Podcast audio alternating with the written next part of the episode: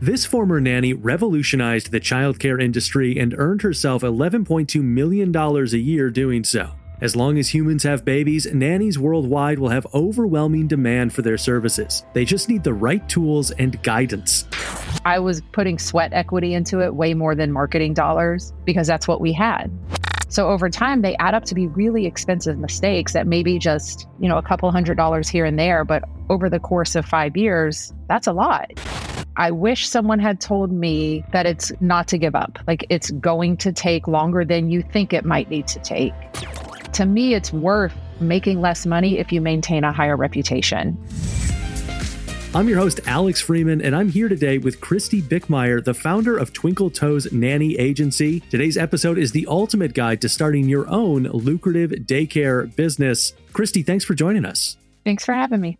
So, can you start us off by telling us a little bit about your background? Why did you decide to start Twinkle Toes? Sure. Well, like you said, I was a nanny all through my college years, graduated from college, got married, had a baby, and I was working in the corporate world and needed to find somewhere for my son to go when I went back to work when my maternity leave ended. And I was not comfortable putting a three month old in daycare. And at the time, there was one other nanny agency in town, and they were a traditional nanny agency, which means I would have to pay them between one and two thousand dollars. I think at the time it was twelve hundred dollars for their placement fee. And all that got me was a list of nannies that I could then meet and interview and decide who I wanted to hire. At that point, I would have to come up with a contract for them, pay them, pay all their payroll taxes. And then if they ever got sick or their car wouldn't start or they wanted to go out of town, I was kind of on my own. There was no backup. This was like my one option. The wheel started turning at that point, and I was like, this doesn't make sense from any perspective. Like from the business standpoint, the business would be getting $1,200 from me, the customer, once, and that's it. That's not a lot of revenue. Number two, from the family standpoint, like I just explained, all my eggs are in one basket. Oh, and they also only had a 90 day guarantee. So after three months, if she flaked or moved away, I would have to pay that placement fee all over again to get somebody else. So there was no security for the family. And then from the nanny's perspective, which was mostly where I was coming from, having been a nanny, what if I wanted to go on vacation and it didn't work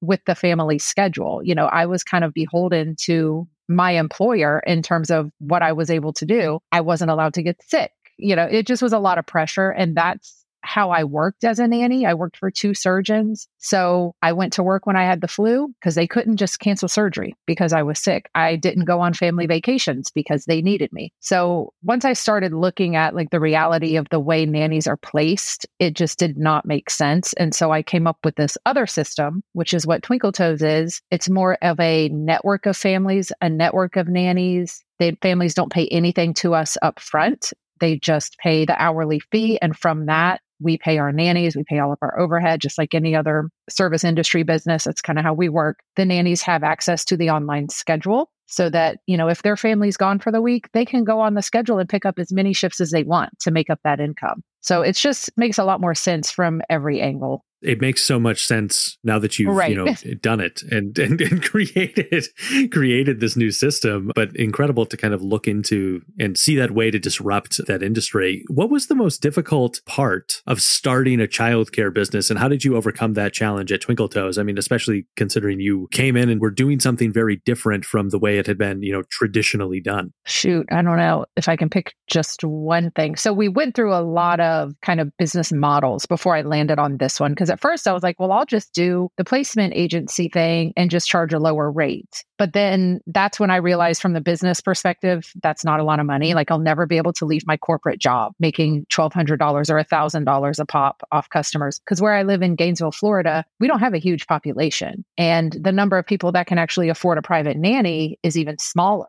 So I didn't have this huge market to work with, but that showed me like, okay, I have to have residual income from these placements. This isn't working. So then I tried doing, I think the next thing was like a membership fee. Like, okay, family, you pay such and such per month. And from that, you get, you know, all of this babysitting and nanny care or whatever. That also was not attractive for the family to see a recurring fee because they're paying me this recurring fee. And then they're also having to pay their nanny. And if it's like a full time legit nanny where the nanny works only for that family, they're having to pay payroll taxes on top of that. So that didn't make sense for the family. And then I landed on where we are now with just the network of nannies, the network of families, the online scheduling system, which also didn't exist. I had to create that as well. So I would say landing on the actual business model that worked, that took off, was the hardest part.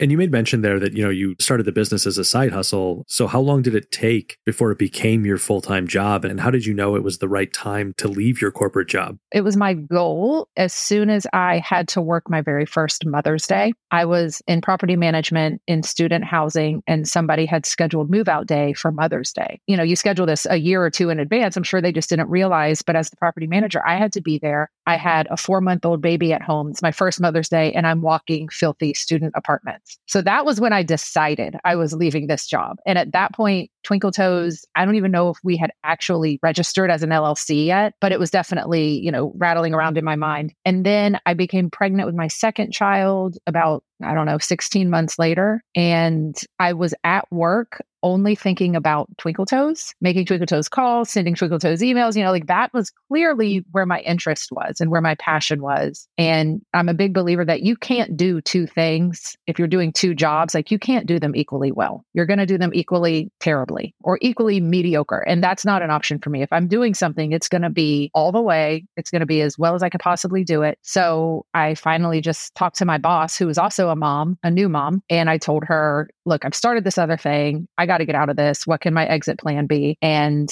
it's funny, she actually she lived in Tampa and she became one of the first clients of Twinkle Toes Tampa when we opened down there. Mm-hmm. So she was a huge supporter. She wanted to help me, you know, kind of get out of the corporate world and follow this and she worked with me to do that. Obviously, working a main job and then managing a side hustle is difficult in any situation, but especially when you're trying to like actually grow the business. How did you do that without burning yourself out? And what advice can you offer someone who has a side hustle that they'd like to grow into something that is their full time income? Well, I did burn myself out. I burned myself out on my corporate job. Like that was getting in my way. And so I was burned out on that. So that's what I left. But I was just telling someone the other day, I did not go to a park, a play date. I didn't go anywhere without talking to someone about my business because I was immersed in this kid world. You know, I had a baby and we're going around and doing things and shopping at the baby places. And I didn't go anywhere or meet anybody where they didn't leave that conversation knowing about this business that I had started. They had a card, you know, I told them how it worked, told them to call me. It was just on the forefront of my mind all the time. It was an obsession. My husband was a big supporter and he took cards to his work. And this family that I had nannied for, the last nanny job that I had, the two surgeons,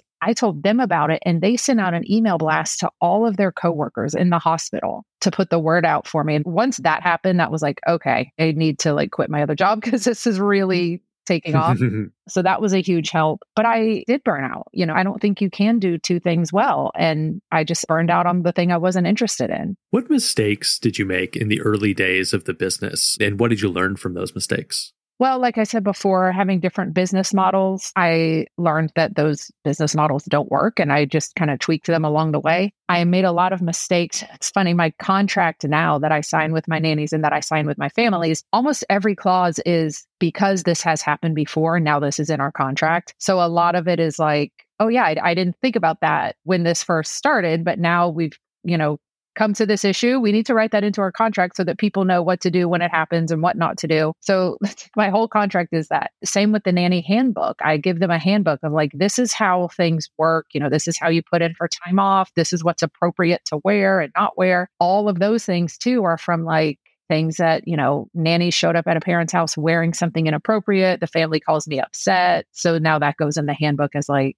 hey, suggestion, don't show up in a mini skirt if you're expecting to get on the floor and play with two year olds. But all these things like, oh, I didn't think I needed to say that, but I do. I do need to say it. So there have been a lot of little things. I wouldn't say there was anything that was like, you know, major mistake. It was just a bunch of smaller, and they were all, you know, when they add up, they're very expensive mistakes you know, I lost that family because the nanny shows up looking inappropriate. And so that's what they think my girls look like. Different things that happen with the contracts, like, well, you know, I lost this family because of that, or I lost this nanny because of that. So over time, they add up to be really expensive mistakes that maybe just, you know, a couple hundred dollars here and there, but over the course of five years, that's a lot, you know? So small things, but they amount to big things in the end. Yeah, and that kind of leads me into this. I want to ask you about skills or just like personality traits to thrive as a childcare business owner. I'm particularly interested because unlike a lot of the business owners that I talk to, childcare, it doesn't get more personal than childcare for the customer. And so I'm just curious about what are those special skills that you need as the owner of the business to help the business grow and thrive and ultimately make your customers feel as, as safe as you want them to feel.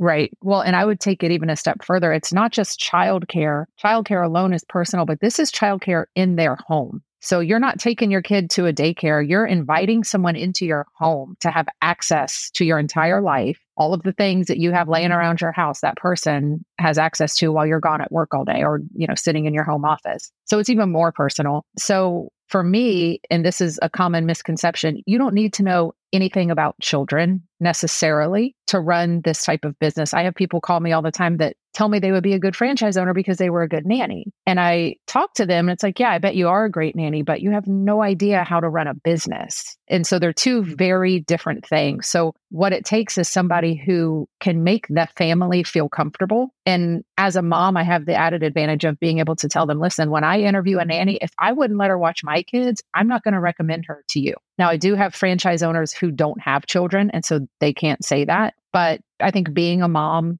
or being a dad adds that extra level of like, yeah, I know how hard it is to go back to work after you've had a baby. I know how hard it is to come home at the end of the day and, you know, the kids are screaming and they're hungry and the house is a mess. And like, I get all of that. I think the number one thing is just finding a way to make the families feel like they're in good hands with you and invite them to completely trust the process to you, to me, so that, you know, you don't need to get on care.com. You don't need to go, look, I am doing this for you and I'm going to take good care of you. And it's the same with the nannies. You know, when I'm hiring nannies, a lot of them are younger, they're college age girls. I'm sending them into people's homes and I need to make them feel comfortable and know, like, listen, I've been to their house. I have been in there. I've met with them. They're normal. They're not crazy. You know, they're not hoarders. They're not like, I'm taking care of those people too. And I need to let them know too. Like, if an issue comes up, if a father makes you feel uncomfortable, call me. I will take care of that. So it's kind of working both sides to make sure that it's a compatible and comfortable fit. Quick reminder for our listeners that if you want to hear more advice on how to start and grow a side hustle, listen to episode 68 of our podcast, where I interview Nick Loper of Side Hustle Nation about the best side hustles to start in 2023. Kristy, talk to me about the actual startup process. How much did you invest to get the business started? And what are some of the kind of main expenses involved in opening a childcare business? Well, it depends on what the business is. I can tell you that I had no money when we started. I designed my own brochures and business cards, had them printed at like the local print shop. I had a $15 website. I mean, I didn't have a lot of money to put into it, but because I was so committed and would pound the pavement, like I had door hangers made. I went and put door hangers on doors in the heat and I mean, I just, I was putting sweat equity into it way more than marketing dollars because that's what we had. That's what I had to give. My biggest expense was insurance and still is insurance because finding insurance for a childcare company is hard. Number one, a lot of people don't cover it. Those that do cover it, they want an arm and a leg for it. So that's always been my biggest expense. The great thing about a Twinkle mm-hmm. Toes or probably any nanny agency, but Twinkle Toes especially, is we don't have overhead in terms of a building employees to pay unless they're working. You know, like when places got shut down for COVID, my friend that owns a daycare still had to make her mortgage payment. She had to keep her lights on. She had to pay her people or they weren't going to come back after the shutdown. And we didn't have any of those problems. It was like, man, I'm working from home and my people don't get paid unless they work. You know, I just was very grateful for this business model. So, depending on what the childcare company is, there's different overheads. Every business has a, a, little bit different overhead, but it's mostly at this point insurance, marketing, things like that. Now, my understanding there is that you didn't take on any debt to start the business. How did you finance the work that you did? Obviously, lots of sweat equity, but obviously, some of that stuff does cost money. How did you come up with that money? It was just out of the profit that I made from the business. Every dollar that I made went right back into it. Now, remember in the beginning, I had a corporate job, so I had an income. But I quit that job well before I could replace that income with the nanny agency. So there was a period of a few months where it was like I didn't have any money coming in from my corporate job. Not much was coming in through the business. When it did come in, it went right back into the business. So we ate rice and beans lots of nights. We lived in a very modest home. I mean, it was like less than a thousand square feet. I drove a 12 year old car. You know, I wasn't trying to ball out of control at that point. You know, it was just, I was thinking of the long game. You know, if I can live on rice and beans now, then I can put every dollar back into it and grow the business into what I want it to be in five or 10 years. And how long did that process take? When were you able to maybe stop eating rice and beans? It was probably six months after I left my corporate job as someone's planning to dive into this business, what are some of those steps that they should take before they actually, you know, are open for business? How do they plan and prepare for the actual opening of the company? Well, I think the first thing to do is to know your market. So do some market research, get to know your town. What's your competition? What are the daycare rates? What daycares are available? What other nanny agencies are already out there? What are they charging? What do nannies expect to make in that area? Who can you network with? I grew up here, so I knew a lot of people just around town. I had worked as a nanny, so I had those parents who I knew would support me, like I mentioned before, the surgeons. And I also had a network of girls that I could call and be like, hey, do you want to work for my agency? Because I was just out of college myself, so I still had those connections. So think about networking, who's going to be okay with passing out cards on your behalf, or who's going to let you put up brochures at their place. So I would say start with figuring out does your area need this business? Can it support this business? You know, if you've already got six just like it, maybe do something else or do something in the same area, but different enough that you stand out. Now, you made mention of insurance being its own special kind of hassle, but are there other like unique things in the childcare industry that are required of you that aren't required of if I wanted to go, you know, open up like a Jimmy John's franchise or something? So, how do you go about dealing with those types of issues as a company? If you wanted to get into, say, a daycare, even a home daycare, there's a lot of regulation around that. But if you're doing a nanny business like I'm doing, knock on wood, I mean, there's at this point no oversight in terms of regulation or certifications needed. So, in the world of childcare, it is the one where you're dealing with the very least red tape.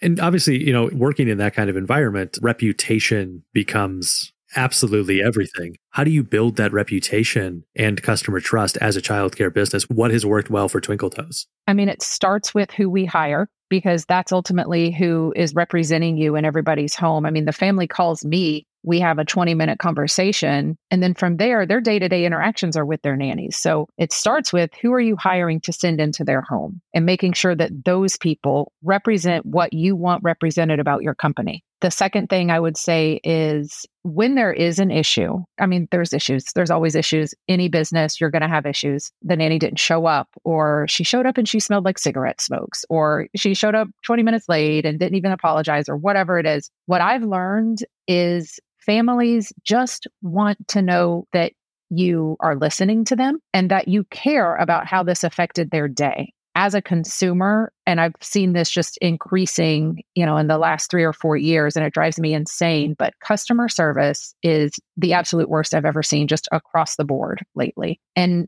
you know, if you have an issue with a company, it's hard to get a hold of anybody, to get anyone to call you back. If they do respond, it's an auto email like, oh, here's a $20 gift certificate. See you next time. Like, that's not what I want. I want you to get on the phone and listen to me and understand that this is a big deal to me and I want to hear an apology. And that's what I try to always give my families. It's like, I am really sorry this happened to you. I understand this is not what you needed today. How can we fix it? So I think just taking responsibility for it as the business owner and giving the family access to you as the business as the business owner and just say like totally our fault or if it was my fault, you know, I'm sorry, I messed up the schedule. Just take responsibility, own your mistake, and ask how you can fix it. That's how you keep the customer. You can't change what already happened, but you can do better next time and retain that customer just by letting them know that you care.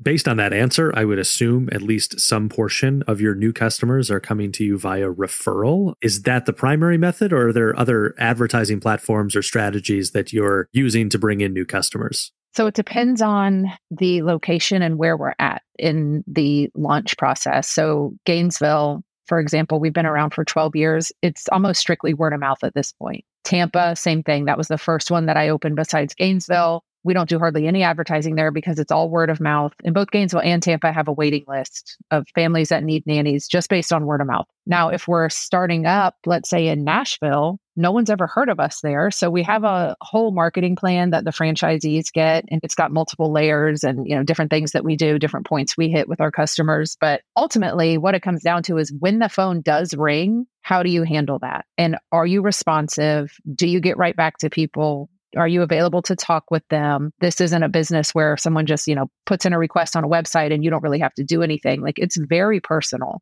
And so being there to interact with the customers, with the families, with the nannies, that's what keeps the phone ringing. So I would say our initial marketing push gets the phone ringing, but how you respond to them keeps it ringing. You've made mention of other friends that also work in the childcare business. Can you talk about the importance of networking and building those relationships with other owners in the childcare space? Yeah, I mean, networking is huge, regardless of what the business is. For me, I own the nanny agency in town. The other one that I mentioned before has since gone out of business, by the way, the one I used to work for. I'm friends with multiple daycare owners and we have great relationships. We don't see each other as competition. We have things set up where, you know, if this one daycare has a waiting list for their infant room, she'll recommend Twinkle Toes so that family can get a Twinkle Toes nanny just until a spot opens up at her daycare. So she doesn't have to worry about them going to another daycare to get on their waiting list and maybe ending up there long term. And I've made it so that we understand like, yeah, as soon as you get that call, your nanny's done, you go join that daycare. It works for me, it works for her.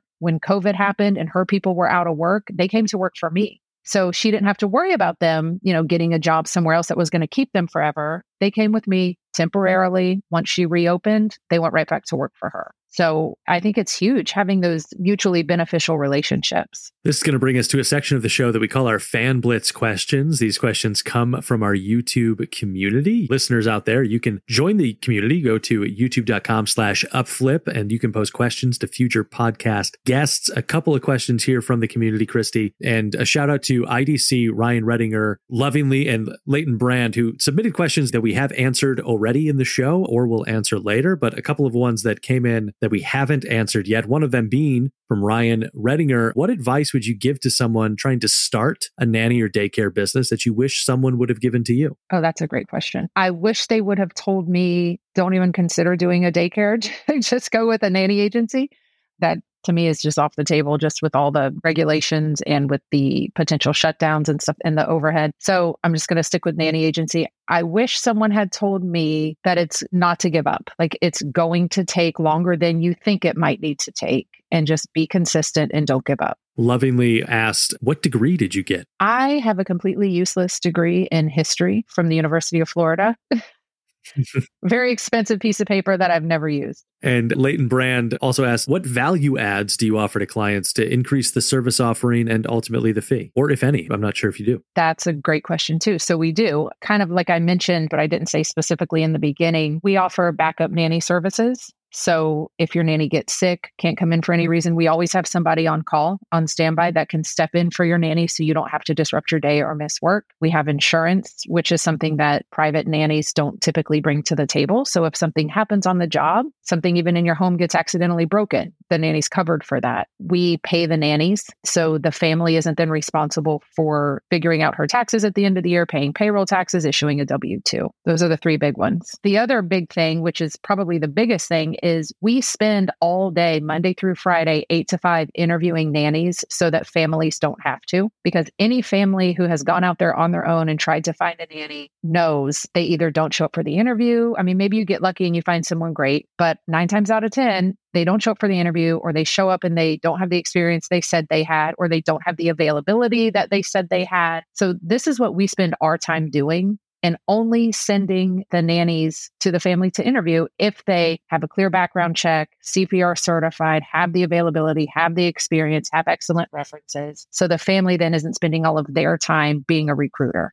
That's going to do it for the Fan Blitz questions. Uh, listeners, let us know what you think of this episode by reviewing it on Apple, Spotify, or wherever you're listening to the show right now are there different levels of service in that like well you only need the nanny tuesday and thursday or how does that all work No, there aren't really different levels of service because all of our nannies come equally qualified, whether they're there just for Saturday night babysitting or you need a Monday through Friday. Everyone's going to have at least three years experience, clean background, CPR certified, excellent references, clean driving record. And every family needs something different. Maybe you need full time, part time, mother's helper, whatever it may be, you're still getting the same quality of nanny. So there isn't really a price differentiation because that nanny is getting what she's qualified to earn, regardless of what she's doing there. And talk to me about the online scheduling system that you use. How does that system work and how did you get it created for the business? Oh gosh, that's been like a 5-year process that I've been working on and then I I thought I had it perfected and then I was like, "No, you know what? Now I want it to process payments." So then we had to rebuild the entire thing. So where it stands now is like the finished product. It's what I've always dreamed of. It's what I want. So it is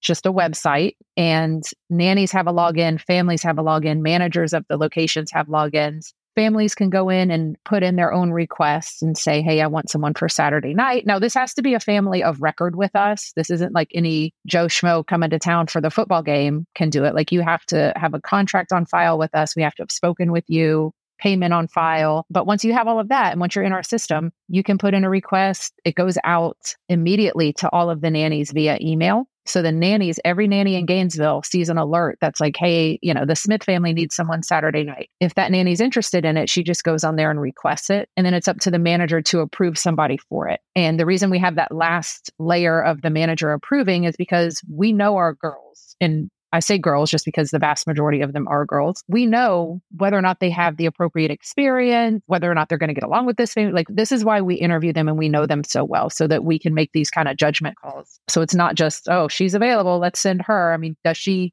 have the experience to care for a newborn? And we know whether or not she does. So we approve based on that. But then it also, and back in the day, like when I first mm. started, I had to go everywhere with my huge laptop because I had everyone's information on a Word document. And so once I had a schedule figured out, like once I knew who was coming to this family, I would have to open an email, send all of her documents as an attachment, tell them who was going to be there, do the same thing, send the nanny all of the family's information so she knew where to go. And this way it's all uploaded, it's all cloud based. Everyone's information is there. It's literally the touch of a button and the information gets shared. In addition to that, the nannies put in their timesheets on the scheduling site because they're paid by the agency. They're not paid by the individual family. So they can work for five families in a week. They just put it all on one timesheet. They get paid direct deposit every Friday. The family's card gets charged once a week. So it's all in this one site. It's very user friendly. You can do it from your phone. It's just light years from when we started. I mean, I used to spend 20 hours a week easily just paying people. And then we had three different platforms because we had like, we got to put everyone's information in this one website to pay the nannies. Now we have to go to this other website and put in all the charges to bill the families. And it was very cumbersome. So it's all streamlined, it's all in one system now. With it all in one system, is there anything else that you're using to manage your workflow, or have you been able to fully build it into this system? No, I mean, it's all there. It's everything from scheduling to payroll. The only, I say that, and then I remember the only outside system we use is we do contract with a company that does all of the background checks. So that's the only other website that we need. In that answer, you mentioned a family needing to be a family of record. Can you talk through the intake process for a new Twinkle Toes customer? Like someone comes to the website, says, I would like to be a customer. What happens then? So they would go to the family registration page on our website, fill out basic info about their family, names, phone numbers, email addresses, where they live, stuff about their kids, any allergies, any pets, anything we might need to know coming into their home. And mm-hmm. then they're taken to the contract page where they see the terms of agreement, sign off on that. And then the third page is the credit card form where they just input their payment information and that's stored not in our website, but in a secured third party payment processor system that we're linked to. So all of it's stored securely there, but it's just each page directs to the next. So it's boom, boom, boom. Within five minutes, you're up and running. Wow, that's incredible to kind of get there. And then did they go through an interview process at all? How do you go about meeting them? What does that all look like before they can actually bring a nanny into the home? Right. At minimum, we talk to them on the phone. Now, sometimes we'll get phone calls and say, Hey, you know, I have an emergency. I need somebody here tomorrow. And there's no time to actually go there and do an in home meeting. If that's the case, we'll jump on a Zoom call just so we can do some face to face meeting and get a feel for them and, you know, their home and where they're at and everything. What we like to do and try to do with everyone is actually go to their home for an in-home meeting and there's two reasons for that. One obviously we're selling them on the agency. You know we're showing them the level of service that they're going to get from us we're meeting them we're building a relationship but we're also checking out where they live. Like we're making sure that this house is relatively safe. If they have a pool, is there a pool gate around it? Are there childproof locks on the door so the kid can't run out if the nanny's in the bathroom? Or is everything appropriately secured? Um, is it a clean environment? And I don't mean clean like, I just mean lived in, fine. I just mean like, I don't want to see like dirty ashtrays and mold and stuff like that all over the place. So and if they have pets, are the pets friendly? Did their German Shepherd growl at me when I walked up? And is that going to be a potential threat to the nanny? So we're scoping it out as well as making sure that they're comfortable with us. We're making sure we're comfortable with them and making sure that a nanny is going to be safe going in that home. And then obviously with all of these checks, I'm sure the level of issue is limited, but I'm sure issues come up. So what is the process for handling an issue either with a nanny or with a customer? Well, the first step is get on the phone and talk to them because what I've learned is a lot of people will send an email and it can sound really nasty and, you know, not very nice. But then when you actually get on the phone and are talking to somebody, the tone completely changes. And you're much more likely to resolve an issue if you can actually talk on the phone with somebody. If it's just these very business like back and forth accusatory emails, you're never going to get anywhere. In fact, the policy that I have with all my franchisees is if you're going back and forth with someone, whether it's an issue or maybe just scheduling stuff, if you're on the third email back and forth, pick up the phone and call them. Like you should not have a thread that long with a customer. I mean, just call them and deal with it. It depends on what the issue is, on what happens from there. You know, if it's something really unforgivable, then, you know, obviously that nanny's going to be taken out of our system. We're not going to send her anywhere else. We're going to not charge the family for whatever it is that happened. Or if it's something where the family was inappropriate with the nanny or like I've had people I call these people repeat offenders where they'll call, oh, I need somebody Friday night. The nanny shows up and then they're like, oh, I forgot to cancel. No, we don't need you. Well, we're not going to keep doing that. Like that's really unfair to the nanny. This is her income. Like she's counting on this money. And so we'll stop serving families who are repeat offenders in that regard. We just try to find a resolution that's fair to everybody and that puts the kids first, number one. Kids' safety is always, always first. But then also we're looking out for the nannies and remembering that this is their source of income. What's the biggest challenge in the business today? I would say the biggest challenge, and this has been the biggest challenge from day one finding good nannies, finding enough good nannies. If we hired everyone that applied, we would not have a problem filling all of the needs and we wouldn't have a wait list. But because we're selective with who we hire, you know, I would say we hire maybe two out of every five people we interview. So because we're selective and we have standards, it creates a waiting list for our families. It causes frustration because we see like all this potential for revenue. If we could just find the nannies to come work and fill these open jobs, you know, we'd be so much more successful. But then to me, it's worth making less money if you maintain a higher reputation. And I tell families all the time, it might take me six weeks, but who I send you is going to be excellent. So if you can just give me the time I need, you know, if you need someone now, I can send you someone now, but you're not going to love them. My goal is for you to love them. So give me a couple weeks. But I feel like that's the case in every industry across the board, especially now. It's just finding workers, finding people who you're comfortable sending out to represent you. What is that screening process for a nanny to be hired by a Twinkle Toes location? So they have to have at least three years of childcare experience for non family members. It doesn't count if you babysat your little brother for three years. You have to have at least three written references from people who are not family members. You have to have a clean background. So the background checks we do are criminal and civil. So the criminal background check, I think everyone knows what that is. It shows if you've been arrested, but the civil is going to show things like evictions, restraining orders, stuff that reveal your character, but they're not necessarily illegal. So they won't come up on a criminal background check. And then we also mm-hmm. do a driving record check. And in all of these, we go back seven years. So wherever this nanny has lived in the last seven years, we go into those individual counties and do all of these searches in those counties. Social security number verification, sex offender registry check, which that would also show up on the criminal background check as well. So that's kind of overkill, but it makes the parents feel more comfortable. That shows on the report. And then we do at least one face to face interview with them where they actually come into the office so we can see them, smell them, talk to them. And I say smell them, I'm not joking. Like if they come in smelling like weed or cigarettes, no, I'm sorry. And that doesn't come through on a Zoom meeting, right? Like they could have a wonderful Zoom interview, but you can't smell that they're smoking a pack a day. And the families don't want that. So to me, that is important. And then we actually call and talk to all of the references. Everyone that fills out a reference form for them, we call and have a conversation with them. And then we make those reference forms available to the families. And it has the person's name and phone number on there so the families can call and chat with them if they want to do that as well. Now, Twinkle Toes, you offer franchise opportunities. When did you start doing that, and why did you choose that approach to growing the business? And how many locations are there currently? We became a franchise in 2017. Prior to that, I had opened in Tampa, and I was the owner. I just hired a manager down there to run it. And then I had also opened in Jacksonville, and my sister in law was running it, but I was still a partial owner there. We decided to franchise because people were moving to different parts of the country and wanting a Twinkle Toes there, it was a nanny that wanted to work for one or a family, you know, moved away to South Carolina and really wanted something there. But I just saw that, like, okay, I've proven this business model in three different markets now Gainesville, Tampa, and Jacksonville. I'm pretty certain that it could hold up in any market. Let's go ahead and take the additional steps and expense to become a franchise. The options for me to expand were either to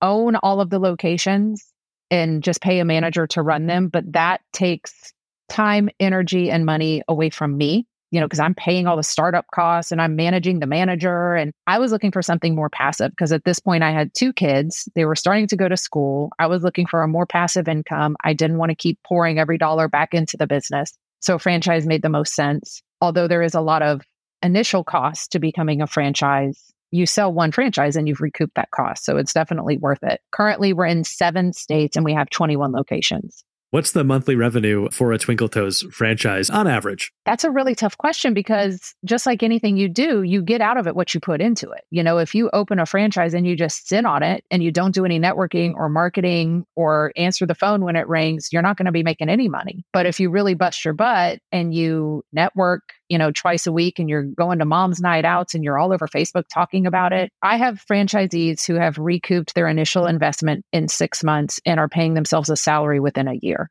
Yeah. And that's because there is no overhead. The only overhead is insurance. But in terms of like ongoing expenses, you're not digging into the red every month.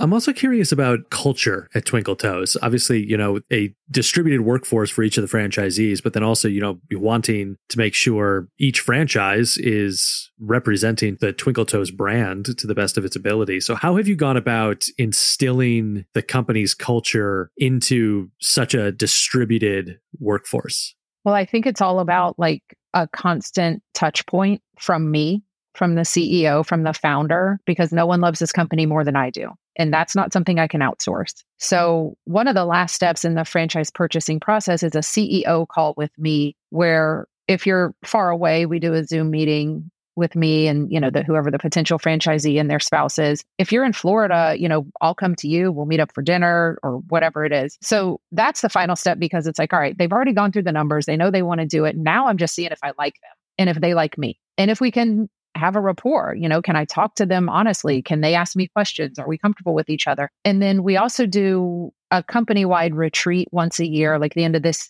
summer in August. We're all going to Aruba. There is no training, there's no work. That's just time for us to go somewhere else chill, no kids, and just like bond together and have a good time together. And then in January, everybody comes to Florida, and the Twinkle Gainesville location supports a foundation called the Phoebe Louise Dooley Foundation for Childhood Cancer. And we have this huge gala every year that we're the main sponsors for. So everyone comes here for that. And it's usually a dress up event where there's like some kind of theme, and that's just a weekend long party. We have the best time there. And then what are the pros and cons as you see them of either choosing to start a childcare business from scratch versus buying into a franchise like Twinkle Toes? Is there a type of person that's best suited for each type of approach? If you want to do things your way and you think you have a better idea than, you know, the franchisor, then do it. You know, go out there and make it happen. But if you don't want to make very expensive mistakes that I've already made over the last 12 years, I mean, that's the beauty of buying into a franchise, right? It's a proven concept that works. You buy into it, you start making money. That's how it works. Otherwise, you're out there floundering, seeing what works, you know, going through different types of business plans, business models, contracts. These are all the expensive mistakes I made until I found exactly what worked. And at this point, we've gotten it down to a science with, you know, the marketing plan, regardless of the market, the marketing plan works kind of across the board. It's beautiful. So I would say those are the differences. To me, it doesn't make sense to reinvent the wheel. Like if I were starting over and I had a Twinkle Toes franchise option, I would have done that. I would have saved me so much money if I could just pay the flat fee, get everything I need, and then start, you know, marketing the business versus spending all the time and energy trying to make it work, figuring out what works and what doesn't. But on the flip side, even if you're that independent type person, which I am, like I am not a corporate employee, I learned that about myself real quick. Like I can't blindly follow instructions just because someone tells me to do something, I need to know why. How does this make sense? Why are we doing it this way? But if that's you, you can still be a good franchisee because you have such autonomy in your market. I mean, the requirements that I have are like, listen, you meet these goals every quarter. I don't care how you're doing it. As long as you're following the law, following the contract, and meeting these goals, get creative, do whatever you want to do. So you still have that freedom as long as you're meeting these goals. So I feel like it kind of works for either type of person. If you could pick the one thing that people take from this interview, what would it be? I would say the one thing I would want people to take from this interview is to follow your passion. Like, I never knew when I was a nanny because that's what I was passionate about. I loved it. And it wasn't just the kids that I loved, I loved finding ways to make the parents' life easier. If that's your passion, that can be your business. It's a matter of following your passion and finding a way to make money at it. And then to, to grow that into something bigger and bigger. I wasn't thinking that way when I was a nanny until I became a parent. And then I was like, oh, yeah, you know, there's this other business model that's super close, but it's not exactly what it should be. So let's tweak that. So I would just say, follow your passion, find what your passion is, first of all, what makes you happy, and do that and figure out a way to make money doing it. What's your favorite business book and why? I really liked Good to Great Gosh, I have two. I'm going to say the one I mm-hmm. most recently read, which is the 5 a.m. club, because I've started doing that, waking up at 5 a.m. so that I have a couple of hours of uninterrupted brain time. And that has made such a difference in my productivity. Kristy, where can people find out more about you and Twinkle Toes? You can find out more at twinkletoesnanny.com. That is going to do it for this episode of the Upflip podcast. Listeners, you can find more advice on how to start, grow, and build a business from scratch at the Upflip Hub. And if you like this episode, please make sure to review it on Apple Podcasts to let us know. Kristy Bickmeyer of Twinkle Toes Nanny Agency, thank you so much for joining us. Absolutely. Thanks for having me.